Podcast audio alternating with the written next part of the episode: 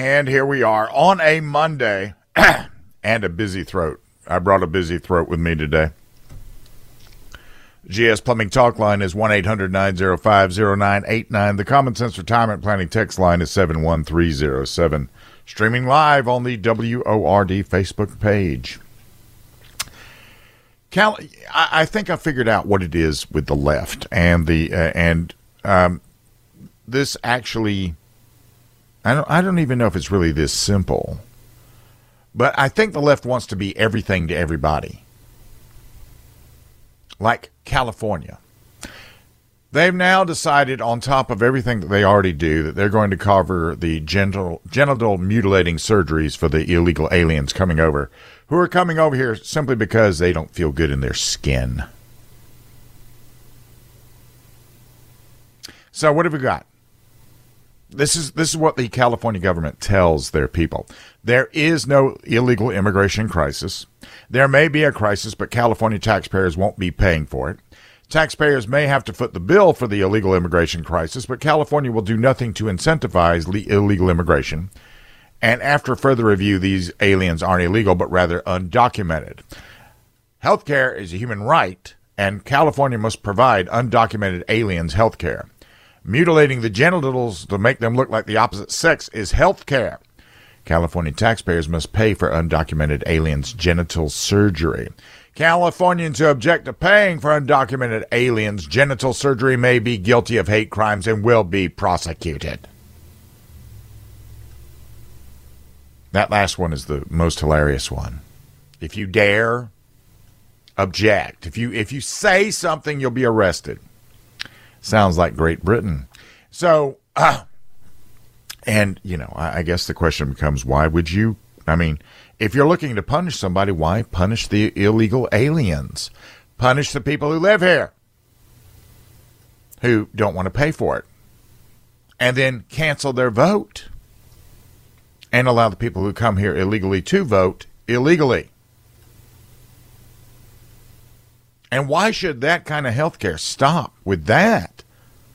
Why not label the split-level homes with at least uh, one electric vehicle in every garage health care as, as well? Why shouldn't California taxpayers be on the hook for each new illegal alien's green energy lifestyle? See, once you begin the absurdity sluice, and you start sending the absurd timber down the sluice, it never ends. And in California, as they want to do, and you know, as much as as much as the resident can do, right now we are in an abusive relationship with our government.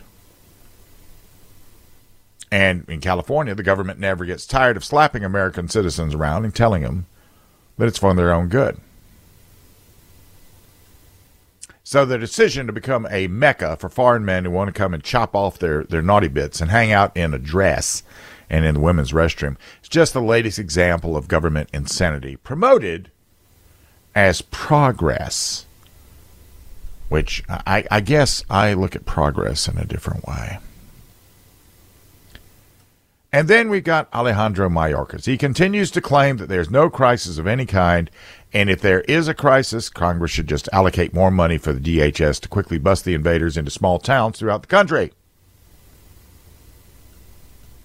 Now, I'm almost with him on that one, except I would only allow them to bust them to the blue cities that are sanctuary cities.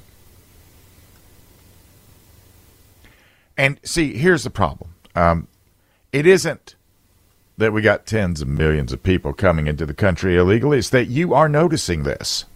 And that would disappear if the D H S had the funds to hide the invaders more effectively and send them into counties where illegal votes for illegal aliens will do Democrats the most good.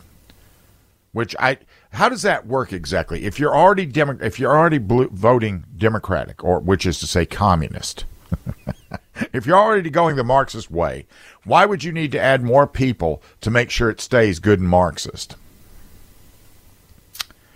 And yet, yet, while they're out there talking about, well, there's no replacement theory, they, they, this is all about canceling your vote. And that is basically election rigging now, isn't it? Now, Mayorkas' admission that his plan to tackle illegal immigration consists of making it worse but hiding it more effectively.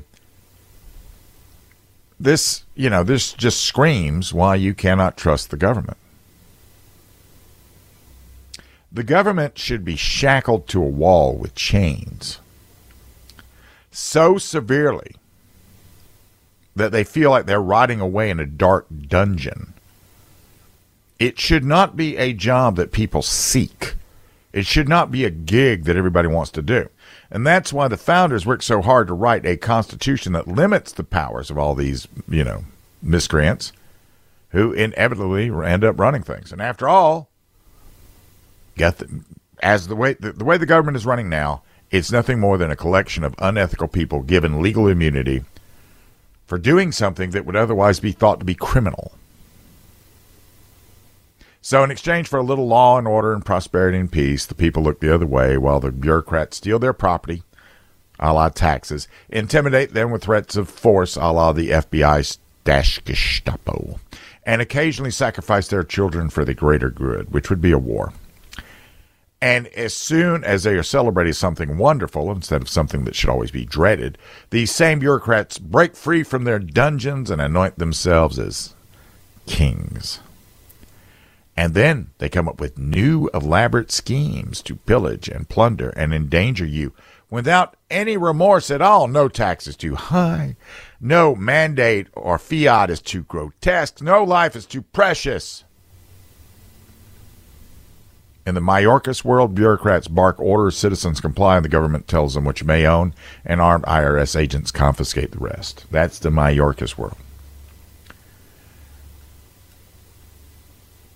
And we're the freest nation on earth, even with all of that. That that tells you how bad. The, this is why the rest of the world comes and tries to break in, right? This is why. In North Korea, which is communist, I mean, there's communist as you can get. People wake up. They woke up today trying to find breakfast. When they got breakfast, as soon as they ate breakfast, they were wondering if they were going to eat for lunch. So they went looking for lunch. And later on today, they'll be looking for dinner. And if they go to bed and they're not starving, they will consider this a good day. That's the workers' paradise. Tyrants here use the same two-pronged approach that all totalitarian, totalitarian regimes do. They lie about everything, and they intentionally inflict emotional harm on the citizens. So everything that people like Mayorkas shoves down your throat, all part of a psychological operation meant to confuse you and, and you know, demoralize you. And meant to indoctrinate the younger generation to accept the absolute absurdity and woke ideology and never and, and adopt a you know a big policy of never questioning. And that's why popular actors and musicians and athletes must all believe the same thing, or they would be summarily canceled as well. And who wants to be canceled?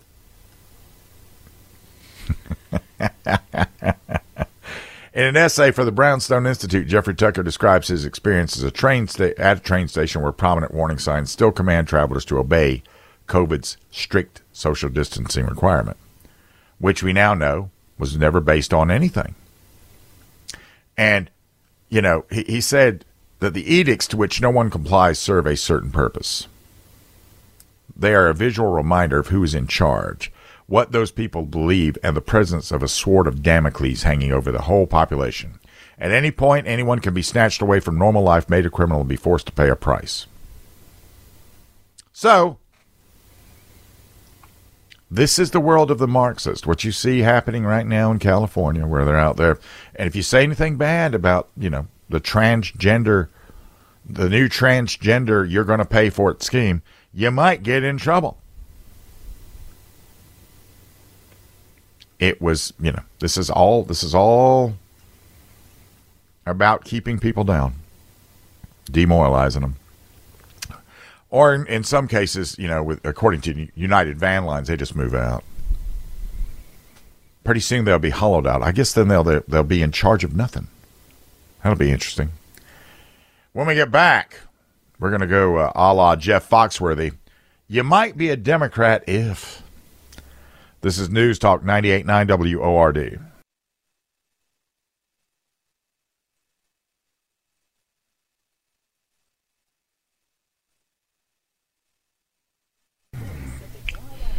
All right, I have some uh, a little thought exercise for you to uh, to flex on.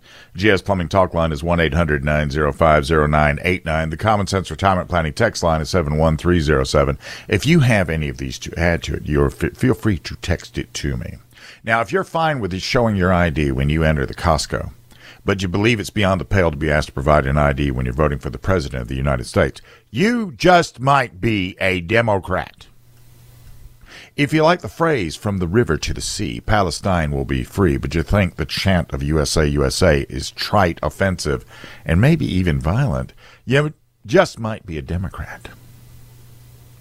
If you strongly support continual increases in the minimum, minimum wage, but you're baffled and upset by increasing prices in goods and services, well, you just might be a Democrat. If you dance a little jig of happiness when you hear that mask mandates may be coming back, you just might be a Democrat. If you don't want a border secured because you're afraid you won't be able to find a reasonably priced gardener or pool boy, you just might be a Democrat. If you think the Obamas are beatific near deities who tried their best to heal and unite the nation, but that Trump is Hitler or the Antichrist, well, you just might be a Democrat. If you get your news from The View, M S N B C, and Salon, well, you definitely are a Democrat. If you think N P R is utterly fair and balanced, but Fox News is not, you just might be a Democrat. If you look at Hunter Biden's paintings and you see a talented artist, you might be a Democrat. And if you buy one, you're going to become a Democrat donor. If you're glad that Oregon decriminalized possession of hard drugs, and uh, that federal, state, and local governments had greatly cracked down on cigarette smoking, you just might be a Democrat. Let's uh, go to the phones. Uh, let's go to Scott in Greenville. Yes, sir. What can I do for you?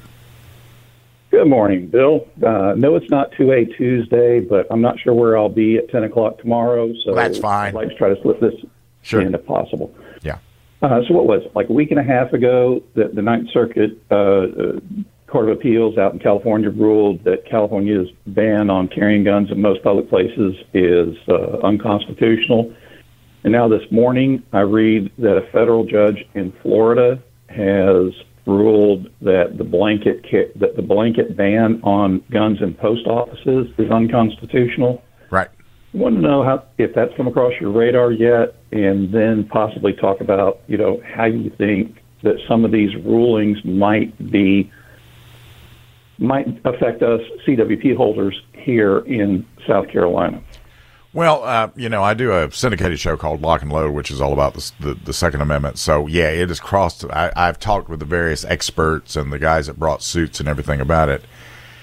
And um, how how would it, like with California, that rule is what, what happened in California is primarily due to California with their Bruin response Uh, laws that they came out with after the Bruin decision, which we never had any Bruin response laws happen in South Carolina. As far as with uh, with, with with what happened with the post offices, while that has been a ruling, that doesn't mean, you know, go diddy bopping into a, a, a post office with a gun just oh, of course yet. Not. Just yet. But as far as here in South Carolina, the biggest thing that, uh, you know, uh, is permitless carry in South Carolina, which they're still... They were considering it last year. They tabled it. It's still up for grabs right now. Um, the you know there's twenty-seven, twenty-eight states that have it already. If they ha- if they can't see in South Carolina, the problem with South Carolina is, is very simple. We exist in an opaque bubble, or at least our lawmakers do, and they can't look out and see the other states that already have it and figure out for themselves that it's not going to change anything. It's not going to change anything. I have a C W P. I will continue to have a C W P if they bring permitless carry. As far as uh, as far as uh, how it affects any of us around here, these two rulings doesn't affect us at all, not even a little bit. Well, I mean, that's the thing about concealed well, carry, there, Scott. That means concealed. Yeah. Well, I, I agree with you. I'm a, a former C W P instructor, retired now, mostly because I moved to Greenville. I didn't have access to a range, so I just hung up my uh, my teaching. Right. Um, n- not a huge fan of permitless carry, and I know that's a you know different opinion than, than you have, um, but um, yeah, so it, yeah, probably about the only thing that could possibly affect Greenville might be this blanket ban they have against open carry, like when they have the events downtown in Greenville. Right. Which again, I'm not a big fan of open carry either. You know, why give up your tactical advantage? But uh, again, just just kind of curious to see, you know, what your thoughts were on how it might. Well, might, I mean, permitless carry means that we don't have to ask the state's uh, permission to carry a gun. That's all it means. It, it and uh, well, you know we st- we we shouldn't shouldn't have to ask it. Now, if we're going to carry a gun concealed, yes. I get that, because now we're asking to do something that is sort of clandestine, right? And uh, to that degree, the having the you know it's it's sort of a boon in South Carolina to have a concealed carry permit, because when you have one of those, what do you not have to go through when you buy a gun? Scott, tell everybody what you don't have That's to go right. through.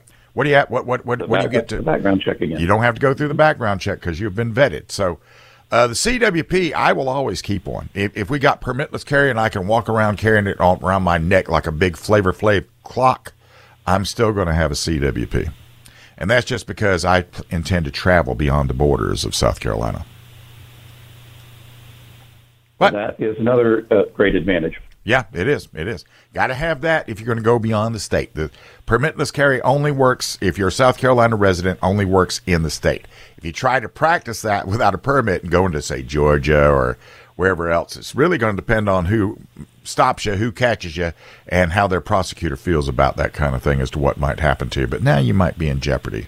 So get the permit. Go where you have reciprocity. That's the thing. But, you know, it's a, it's a, it's quite the patchwork of stuff. And, I mean, you, you were an instructor. You know how.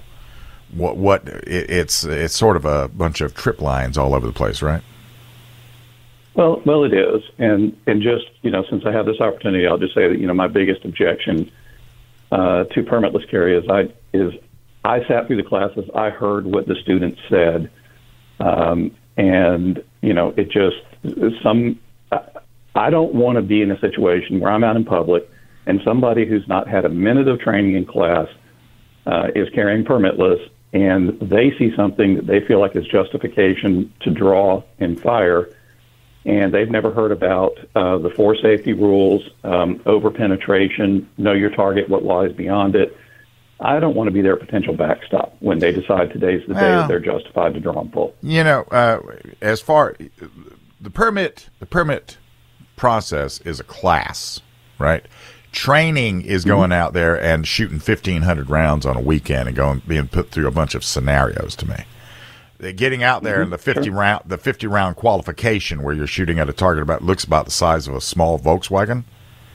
You're trying to keep it all in the black. Okay, that means you're not, not going to shoot yourself in the foot. So I don't look at that. It, that that's an educational process that tries to explain all the trip trip wires that are out there, but it's not training skills. There's a lot of a lot of my students uh, failed to hit even the paper that that um, Volkswagen was was on at ten, twelve yards. That, and they need more training then. They need more practice at that point, Scott. They do. That's bad. I mean, that's bad. I, I, I've seen people pass out on the line and still hit the black. So, anyway. Anyway, yeah. thank well, you for thank the call. You. And uh, listen, uh, you know, by all means, come back on two A Tuesday if you get half a chance. All right, we will do. Thank you. Yes, sir. On the text line, I'm being asked if you...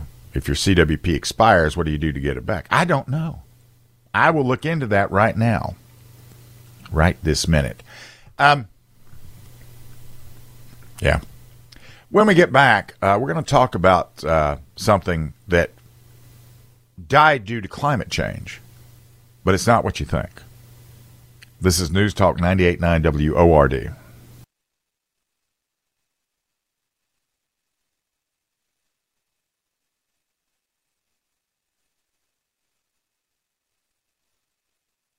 Somebody was just test, texting me why the mic wasn't muted in the stream, and that's because I forgot to mute it. G S Plumbing Talk Line is one eight hundred nine oh five oh nine eight nine. The Common Sense Retirement Planning text line is seven one three oh seven. Streaming live on the W O R D Facebook page. I found this interesting simply because of one of the some of the conjecture that goes with this. But back in the nineteen thirties, some paleontologists discovered the fossilized remains of the largest ape known to have ever walked the earth. The thing stood as much as ten feet tall, and it, it weighed a quarter of a ton. And this they dubbed this creature Gigantopithecus. And here's the rub. It was only known or believed to have lived in southern China. We'll get to that believed part in just a second. And it's believed to have gone extinct between two hundred thousand and three hundred thousand years ago. And that may seem like a rather odd story, right? And, uh, but it was back in the news, because a group of scientists have concluded that the monster ape was driven to extinction by climate change. Except uh, Gigantopithecus, uh, he, he existed before we had IKEA. He existed before we had cars. He existed before we had brains, for the most part. We, I think we'd already discovered fire. I'm not sure. And we get this from uh, the A P. An uh, ancient species of great ape was likely driven to extinction when climate change put their favorite fruits out of reach during dry seasons. This particular uh, uh, species, the Gigantopithecus blacki, was once believed to have lived in southern China, represents the largest great ape known to scientists. But its size may have also been a, a weakness because it was just too big for a tree to support its weight if it climbed it. So the mechanics of this ex- extinction event come down to them being a victim of their own evolutionary success, if you presume that the scientists are correct. And it evolved to become so large it was unable to climb trees or explore alternate food sources during lean times. But they believe that its food supplies were wiped out by climate change. And how that how did that happen? Well, because climate, the climate of the Earth has changed throughout history. We've had multiple, you know, multiple icy periods. Uh, you know, five ice ages where the world and where the world froze over almost entirely, and then, as it does inevitably, when it warms up again, it was noticeably warmer, warmer on average then than it is today. And this was all happening while there was no polluting, oil drilling humans around to mess up the place. So, speaking of this, how did they look into these types of changes when the Gigantopithecus went extinct? extinct? And if you look at the graphic timeline on glacial and interglacial periods, you notice something that might have been a factor. They think that this uh, giant ape went extinct about two hundred thousand years ago. And it's just a coincidence, but that period falls right at the end of one of the interglacial warming periods. And right after that, the temperatures plunged and it didn't rise again for the next five hundred thousand years. So the thing I find most interesting about this is that um, a lot of people think that Sasquatch or Bigfoot or the Yeti is a descendant of Gigantopithecus, right? And the thing is, is that uh, supposedly it crossed the land bridge between, you know, the Bering Straits between uh, Russia and, and and Alaska and came down into North North America. And that would be something that I would think that an animal looking for food might do. Now, since I slept through all of my paleontology classes and I have no real fact pattern in front of me to sit here and say this is probably what happened, um, at the same time, this sort of raises more questions to me.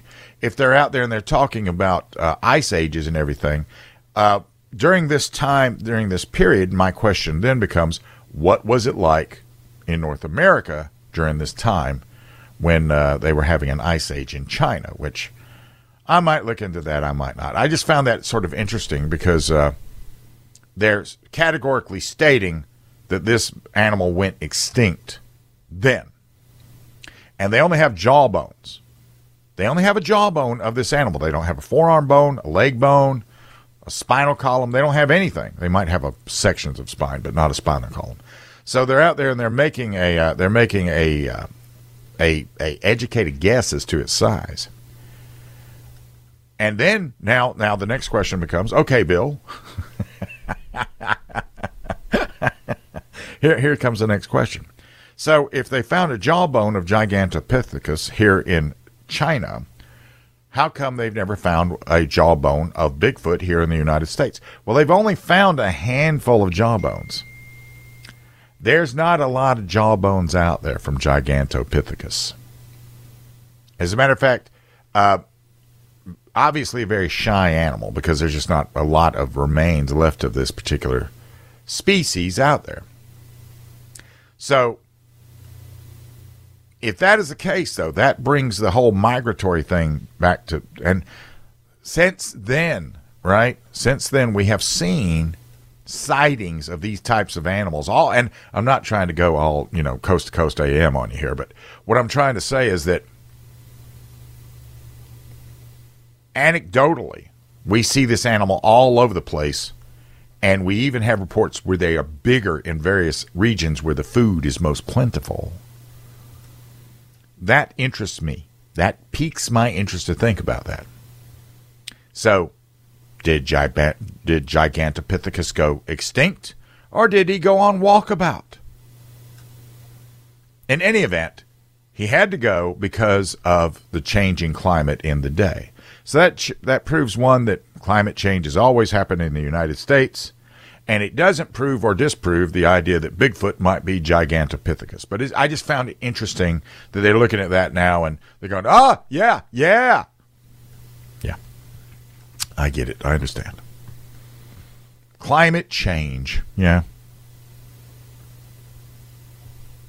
In any event, just something that interested me. And I thought you might find as much interest in that as well. Uh, we got El Nino is, is inbound, so if you've got an electric vehicle, you need to get an electric blanket to wrap around it because things are going to get bad. We'll talk about that in just a second when we get back. This is News Talk ninety-eight point nine W O R D.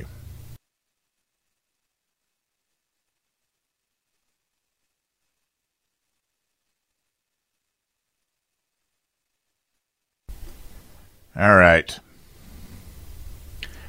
El Nino. Weather has a, an effect on electric vehicles. Not a good one. G S Plumbing Talk Line is one eight hundred nine oh five oh nine eight nine. The Common Sense Retirement Planning Text Line is seven one three oh seven.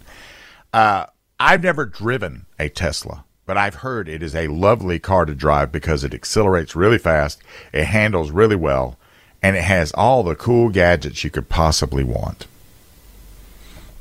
And in a sane world, this would be a luxury item. It would be a fun item.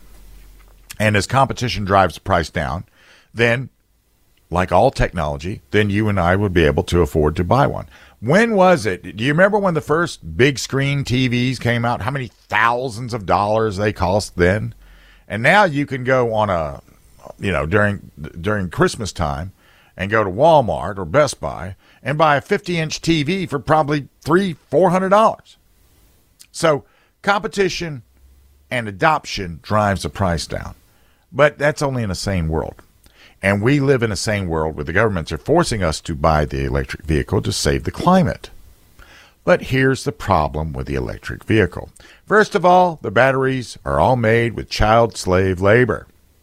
Item number one is a big one. The mining of, of the materials for the batteries is one of the most violent environmental acts around. It is a rape of the planet. The batteries, when they die, are often too expensive to replace, and that kills the car. I've seen video of guys that blow these cars, literally blow them up, detonate them, because they can't afford to replace the battery. When the batteries catch fire, that's it. It's not going to be, I wonder what percentage of total of totaling they're going to put on this car. It's gone.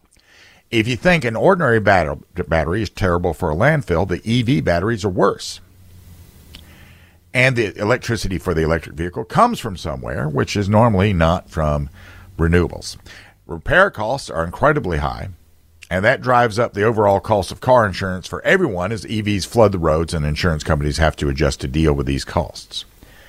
And more importantly, An electric vehicle is generally less reliable than a traditional gas-powered car. Then there's a charging issue. It's great if you're not driving very far from home. I could see this as a city car or something just to get around and everything. And, you know, that would that would mean something. That would that would count for something, right? That would mean something. But when I'm low, when, when I'm driving around right now and I'm low on gas in my Ford F one fifty internal combustion engine car, I am very confident I'm going to see a gas station somewhere. I might not like the price per gallon of gas, but I'm going to be able to get gas. It's going to take me ten minutes max to fill up my tank, and I am on my way again. So somebody decided to take a Tesla from San Francisco to East Tennessee. and, or they, they decided to figure this out. And it turned out the Tesla would add forty hours to the drive time, which was a combination of finding Tesla chargers along the way and then waiting on those Tesla chargers while the tank fi- fills up, because charging is a very slow process. And it's especially slow when it's cold. And your battery drains more quickly. It kills efficiency by as much as forty-one percent when the temperatures drop below forty. But your battery also recharges more slowly. And the problem is exacerbated if you're in a place where you need to use your car as shelter and warmth from the cold during the slow charging process.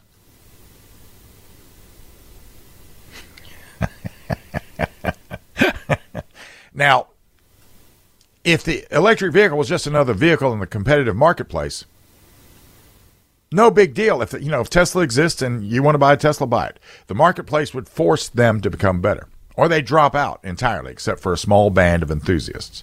And the reason they deserve to be exposed, denigrated, and ridiculed is that our government hasn't just put its thumb on the scale in favor of the E V. Instead, they put the jackboot on your neck on the scale in favor of a car that's inefficient, dirty, environmentally corrupt, and dangerous for drivers. I've said this, and I'm going to keep saying this. One day they're going to figure out the battery issue. Or the power issue. Let's let's put it that way. Maybe it's not going to be a battery, but it's going to be about power somehow or another. I've seen certain people suggest, why don't they put a, uh, an alternator in the car to recharge the battery as it goes? I, I know that some of them um, use the brake pressure to recharge the battery. I don't know. I, I'm not an engineer. I don't. There's not that many moving parts on a car for an alternator to be spinning, because the alternator has to be spun by a belt of some sort. So something else has to be spinning, because the alternator serves no other purpose other than recharging the battery. So in that event, you know, as, as you sit back and consider all of these things, uh, I it just I, I find it interesting that. Uh, We don't hear more about this. And it's because of the media. It's because of the media. The media is never going to change the narrative. They're definitely in on the narrative. They have the narrative. And uh, they're all in on it, except they probably have an internal combustion engine car in the garage, right? You know, and, and when you go in their house, they have a gas stove and a gas water heater and all the things they don't want you to have because, well, we got to save Gaia. Except Gaia does just fine. Gaia is quite a robust entity. And in the end, and I don't know when this is going to happen, but, you know, there's going to be another comet or another another, uh, another uh, asteroid or something that hits us, and it's not going to matter anyway. It won't be because we killed Gaia. It won't be because we killed Gaia. And when that happens, when that other thing that I just said happens, happens, that's actually going to be natural. That's the way of the universe. When we get back, there's a bunch of uh, there's a bunch of people getting together a little with a little brain trust getting out there, trying to figure out how they want to make sure that if Trump becomes president again, which is beginning to look sort of likely, um, how do we get it to where the military doesn't listen to him? Yes, I too am squinting. This is News Talk ninety-eight point nine W O R D, the voice of the Carolinas.